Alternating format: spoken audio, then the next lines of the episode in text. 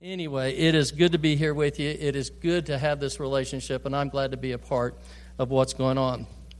I want us to look at Psalm 23, or excuse me, Psalm 39. It's just when you say Psalms, you go to Psalm 23, right? Psalm 39, and I'm going to be reading from the NLT, the New Living Translation, so I know some of you may not have it, so it's going to be up here on the screen. And so let's read through this together. Uh, and the psalmist is saying, and this is David who's writing this psalm, but he said, I said to myself, I will watch what I do and not sin in what I say. I will hold my tongue when the ungodly are around me. But as I stood there in silence, not even speaking of good things, the turmoil within me grew worse. The more I thought about it, the hotter I got, igniting a fire of words. Lord, remind me how brief my time on earth will be. Remind me that my days are numbered, how fleeting my life is. You have made my life no longer than the width of my hand. My entire lifetime is just a moment to you. At best, each of us is but a breath. We are merely moving shadows, and all our busy rushing ends in nothing. We heap up wealth, not knowing who will spend it. And so, Lord, where do I put my hope? My only hope is in you. Rescue me from my rebellion. Do not let fools mock me. I am silent before you. I won't say a word, for my punishment is from you. But please stop striking me. I am exhausted by the blows from your hand when you discipline us for our sins. You consume like a moth what is precious to us. Each of us is but a breath.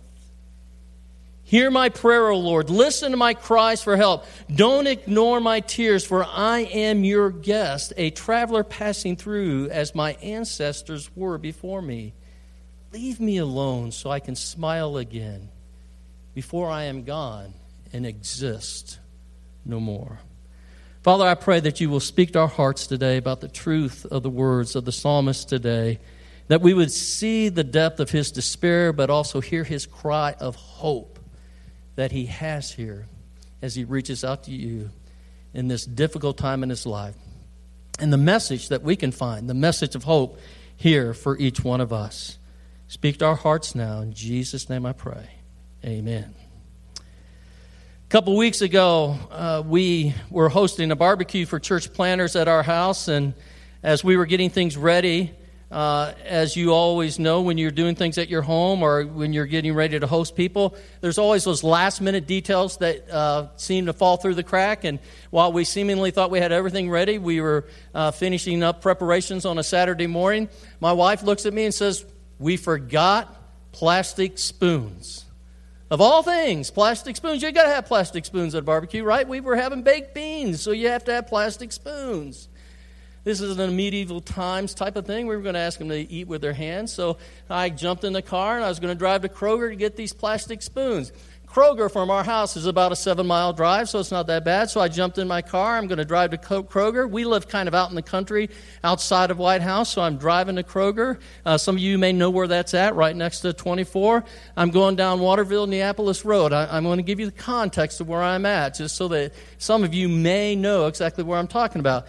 As I'm going down through there, I oftentimes like to put my cruise control on because I can tend to get a little heavy footed. So as I'm going down that road, I've got my cruise control on. I look up ahead of me and I see a gentleman at his mailbox. And I, I, give you this context because out in the country, if you know that what often happens is the mailbox is across from your house and you have to walk across street to get your mail. Now, just giving you that context, I'm barreling down the road, coming up on him, but in my mind, I'm thinking he's got plenty of time to get his mail and get back across the road. He happens to look up and sees me barreling towards him, and he's thinking he's got a rush. Now, in my mind, I'm thinking maybe I ought to back off a little bit and make him not rush so much. But I'm thinking there's plenty of time. And I've got the tunes going. I'm enjoying myself. I'm thinking about what's going to happen. And he hurries up. And I could just see that he seems to become anxious about this moment. He hurries up, grabs his mail, slams the mailbox shut, and runs back across the road. I thought he didn't really need to do that. And as I wished on by, I looked in my rearview mirror and I see him shaking his fist at me. At least I think it was just his fists. And I thought, oh my goodness. I didn't mean to upset that man. My high prohibitive conscience kicked in, and, and all of a sudden I wanted to go back, and I didn't want to ruin his day. I thought I should go back and apologize, and, and, and thought, well, I didn't mean to make him rush. I didn't mean to, to ruin this. And, and, and, and I seriously thought about, you know, as a person of grace, I'm going to go back and make this right. And, and I thought, you know what? He's probably not going to receive that, and, you know, it'll probably be all right, and he's going to get over it, and we'll just go on. And I was just a couple miles from Kroger, and I thought, I need to get there. I need to get the spoons. I need to get back. My wife wants me to get home. So, between the two miles from there, that incident, and by the time I get to Kroger, I got to thinking about this. I got to thinking, I did nothing wrong. I thought, he shouldn't have got mad at me. This man was taking it out on me and lashed out at me, and, and my goodness, I did absolutely nothing wrong. All of a sudden, I quickly got over my high prohibitive conscience and I no longer was feeling guilty about what had taken place. In fact, I got a little incensed. I thought, why was he getting so angry at me? And all of a sudden, I'm thinking, I'm on a mission for God. I'm getting spoons for church planters. How dare he raise his hand against me? Now, while I'm walking through the aisles at Kroger's, I'm all of a sudden thinking of 1 Samuel chapter 24, where it says, Do not lift your hand against God's anointed. And I'm thinking I'm going to go back and tell him that on my way home. Fortunately, the Holy Spirit grabbed a hold of my heart, and I chose not to do that as well. But isn't that how we get sometimes? We start running things through our minds. And things happen to us that we have no control over, and we get incensed about them. We, we get offended by them and we think that we're in the right. And because nothing can be done about it, we run all the scenarios about what needs to happen. And we get ourselves all worked up over these things. That's partly what's going on here with David. And as we read through this psalm and as we read through, especially these, these first few verses, David says that all he could think about was the action that had been taken toward him. David apparently has had something that has occurred and, and, and he's wanting to lash out. He's wanting to react and he's wanting to, he's wanting to take some kind of action, but he can't. His, his enemies are watching him and he's having to be the bigger person here. And, and we don't really know the situation. We don't know the, uh, what exactly took place, but we know that he has to use some restraint. But, but what he says is that all I do is I, I, just, I just sit here and I dwell about this. And, and as I sit and I dwell about this, and as I think about it, the turmoil grows within me and it becomes worse. And the more it becomes worse, the hotter I get. And he just sits and, and, he, and as he explains this, he's sitting and he's going, This is unfair. We know this because what he ends up doing is because he can't lash out at his enemies, who does he lash out at? He lashes out at God. He lashes out at God and he says things like, This life that you've given us is just futile. It's just short. It's nothing more than the width of a hand, it's nothing more than a breath. And I know that you've probably have heard sermons about this, this very psalm that have, have told you to number your days and to, and to figure out just exactly uh, how much time you have. And, and all of that are good points. And I think there's a, there's, a, there's a perspective there that we can have and a principle that we can learn. And we should understand how short life is. But I want you to understand what's going on in David's life at this moment is that he's not trying to give us a principle of telling us how short life is. He's ticked off. He's ticked off because he's in a situation that something has occurred. He can't do anything about it. And he's saying, What's the use? It's all just folly. It's just futile. In fact, Lord, all I can do is I can just think about how brief my time is. Uh, remind me, my days are just numbered. Life is fleeting. My life is no longer than just the width of my hand. It's nothing more than a breath. And that's what happens with this internal wrestling that is taking place because he hasn't been able to let go. And all he ends up by saying, all our busy rushing around ends up in nothing. And if we're not careful, if we just allow all this internalization of what happens to us in life when we say life is unfair, we might find ourselves in the same situation. And it culminates with David coming to verse 7 when he cries out in despair and he says, And so, Lord, where do I put my hope? Where do I put it? What is there for me? And he makes this declaration. He says, My only hope is in you. Now, I want you to understand what's going on here. David um, makes this declaration and he answers this, but I don't think that he's making this out of a heartfelt testimony. David is making this out of a, a cry of anguish, out of a cry of despair, out of a cry of frustration, out of a cry of anger. But yet, even in that, it is a confession of what is true in his heart. Even though he's at this moment of despair, even though he looks at it and he says, Everything around me, I, I can't possibly see how this is going to work out to any good. I do know that I have a hope in you. In fact, the same psalmist that is saying this to us, David, is the same psalmist that wrote that great Psalm 23 that says, The Lord is my shepherd, I have all that I need. And that is the hope that we have. So, even though he may be in great anguish, and even though he may be in great frustration, and he may even be in a place of anger, nonetheless, the impact is the same. For what comes with the realization is that he has a hope in God, and for you and I, that hope is still true today. And so, a question that I would ask you have you ever been angry with God? Have you ever been frustrated with God? Have you ever been in a place in your life where life seems unfair? As things happen to you that are beyond your control? I know they have with me. I was 14 years old, and I heard the diagnosis you have Ewing sarcoma, bone cancer. It changed my world. I did nothing to get that bone cancer. I did nothing to deserve what was going to happen two months of radiation and two years of chemotherapy. It was tough for me in my high school years. And in the midst of that, I found my only hope. Through that trial, I found Jesus Christ.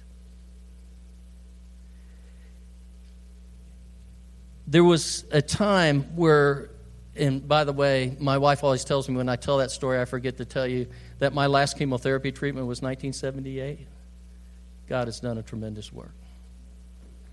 Yeah, that's worth clapping for. But there's been other times that things have happened that have been unfair. We were serving in Missouri, and it was in 1993, and uh, they had a flood, and we were serving in the floodplain, and it was what they called the thousand year flood. And uh, we were helping to do flood recovery. And we were getting ready to come back uh, home and for a break, for a vacation. Uh, we had been working for a year, had been uh, helping people mud out and helping them rebuild, and we were tired, we were exhausted. We were ready to come back here to Ohio just to see family and relax. And the night before we left, we got the call that my wife's brother had taken his life. And so instead of coming home for relaxation, we were coming home to a great deal of anguish. And I was coming home to bury a brother in law who took his life at much too young an age. That was incredibly unfair. And nothing that we could have done about it. And I could go on and on and on. I, I think about a time that I was out in California. I was uh, nearly 3,000 miles away from my wife, uh, serving on what's called an ICE team doing inner city evangelism. And I get a call from my wife who says, I just went to the doctor and they found a mass in my stomach and they want to do an MRI. This was on a Friday. They've got it scheduled for Sunday morning.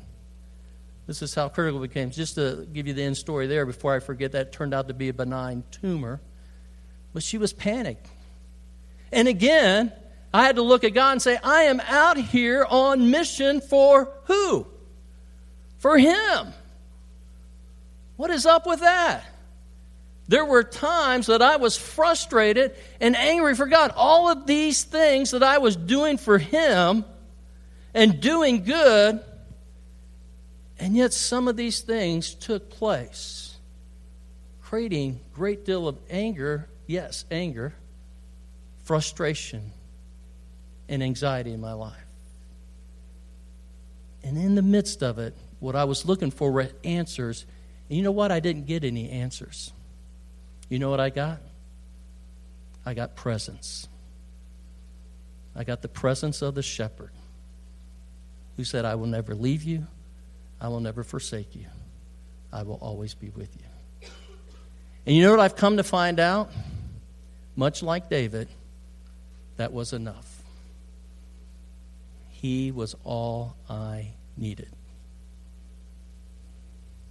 And so, in this, I can tell you that if you'll hang with it, even though these were all beyond our control, and even though we do nothing to deserve them, and even though it seems incredibly unfair, God is your only hope.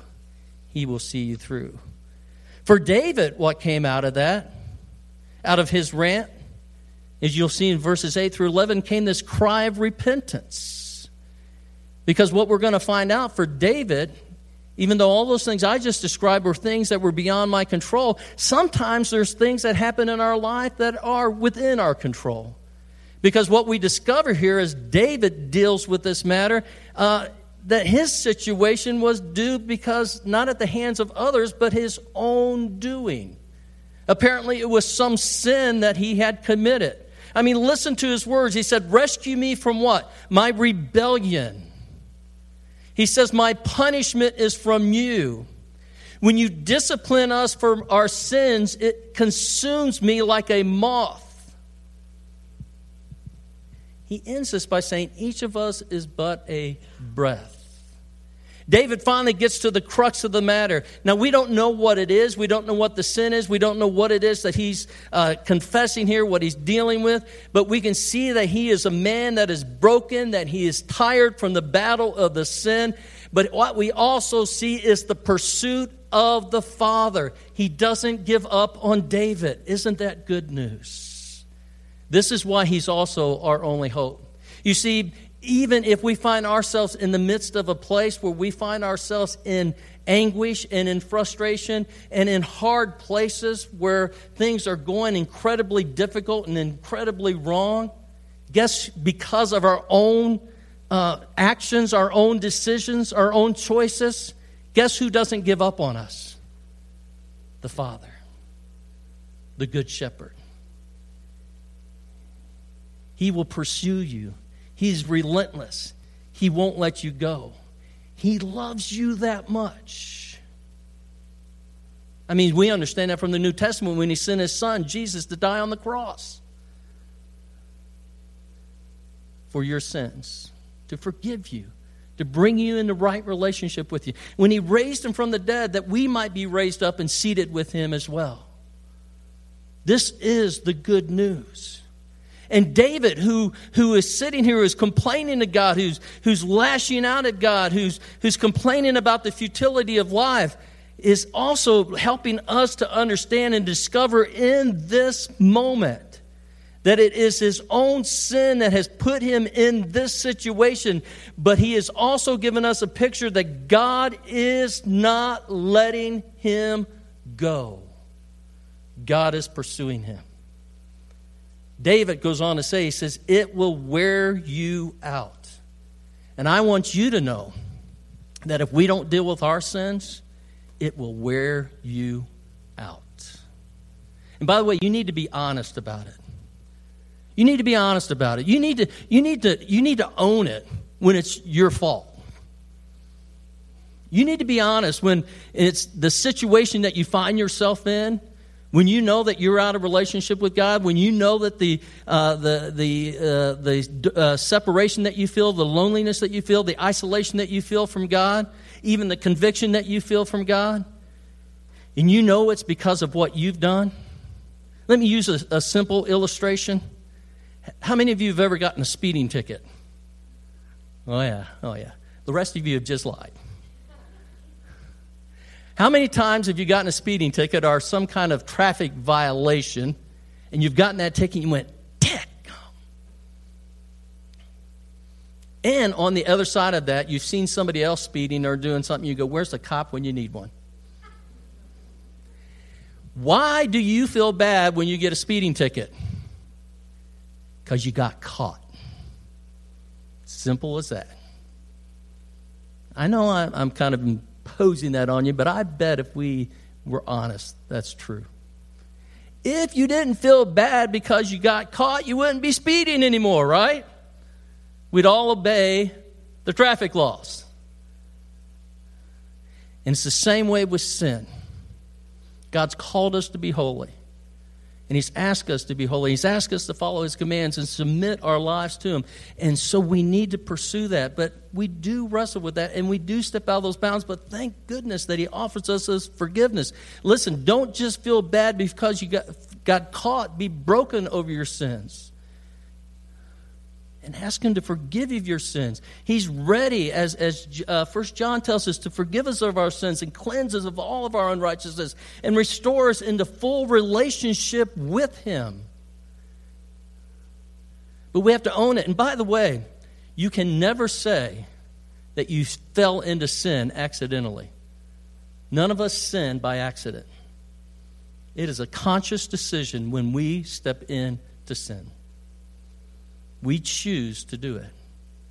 And so choose to be honest with God. Because if not, it will wear you out dealing with it. Because guess who's not going to give up on you? God. If you're his child, he will pursue you. And I'm just telling you, life's going to be miserable till you get it right. That's the good news. I want you to know that's good news because he wants the best for your life. He wants you to be whole. He wants you to know the Good Shepherd. He wants you to be able to lay down next to uh, good water and cool water and in those green pastures. And He wants you to know the Good Shepherd in such a good way. He wants you to be set free. He doesn't want you to be in this place where David is because where David ends up is David just cries out for mercy. And we ought to cry out for mercy, but hear David's cry. And, and, and I'm going to read this from the message. And, and, and I know I just messed up the media guys, but this last verse I'm going to read for you is out of the message because I think Eugene Peterson captures the heart of David here. But just listen to these words. He says, Ah, God, listen to my prayer, my cry. Open your ears. Don't be callous. Just look at these tears of mine. I am a stranger here. I don't know my way. A migrant like my whole family. Give me a break. Cut me some slack before it's too late and I'm out of here. David is tired of dealing with this and he's asking God simply to give him a break. David thinks he's near death. He thinks his life is just about to be over. And he just wants a little bit of peace before he's gone. And he simply just cries out to God, Give me a break. You know what? God's okay with that. And God understands it. You know, I can't help but think of someone else that wrestled with some of this same stuff, but I think he wrestled with it a little bit differently. Not quite as much drama, I don't think. I think of the Apostle Paul. You know, the Apostle Paul had some similar battles. He had a thorn in his flesh. We read about it in 2 Corinthians. And he asked God to remove that thorn. He said, Three times I've asked you to remove this thorn from my flesh. And three times God said no. But this is what God said to him He said, My grace is sufficient for you. He is his only hope. Paul goes on to talk about this in Romans 7, where he talks about uh, wrestling with the old nature. And Paul in Romans chapter 7, he says, I know the things I ought to do, but yet I do those things I don't want to do. And you and I know that as we walk through this life. I can even remember driving down here this morning and praying and trying to prepare my heart for this and, and just asking the Lord to make sure I kept my focus on Him, that, that indeed it would be all about Jesus. I love that song, Give Me Jesus. I'm so glad we sang that this morning. And, and, and, Paul says we all wrestle. And I'm thinking if Paul wrestles that way, I, I, feel a little bit better about myself, but sometimes we want to excuse our behavior because of that. But Paul doesn't leave us there because he ends the chapter and he says, Is there any hope? And he answers the question. He says, Yes, there's hope, and his name is Jesus. I love the end of that chapter. He says, There is hope. We can overcome the wrestling because if we put our hope in Jesus. And he moves on then into Romans chapter 8. And we already heard this verse this morning, and it's great. Because he moves right out of there when he says, I wrestle and I know the things I ought to do and the things I don't want to do, and yet I do those things I shouldn't do. But is there any hope for me? And his name is Jesus. And when I trust Jesus and I submit my life to Jesus and I live in Jesus, what ends up happening is I live this life of freedom and forgiveness and, and, and holiness. And I understand then so that there is now no condemnation in me because I belong to Christ Jesus. And Paul goes on to tell us in this great chapter, in verse, uh, chapter 8 of Romans, that nothing, nothing can separate us from the love of Christ. I love it. Neither life, angels, demons, fears of today, worries of tomorrow, the powers of hell, the power in the sky above, or earth below, creation can separate us from the love of Christ Jesus our Lord. That is a wonderful promise of hope. And that's who we have in Jesus Christ. Listen, we can cry out in despair. And we can cry out in repentance. And we can cry out for mercy. But we must always know that we always cry out in hope because we have one who provides hope for us, and his name is Jesus. Trust him, give your life to him, submit to him, live in him, dwell in him, know him. Would you pray with me?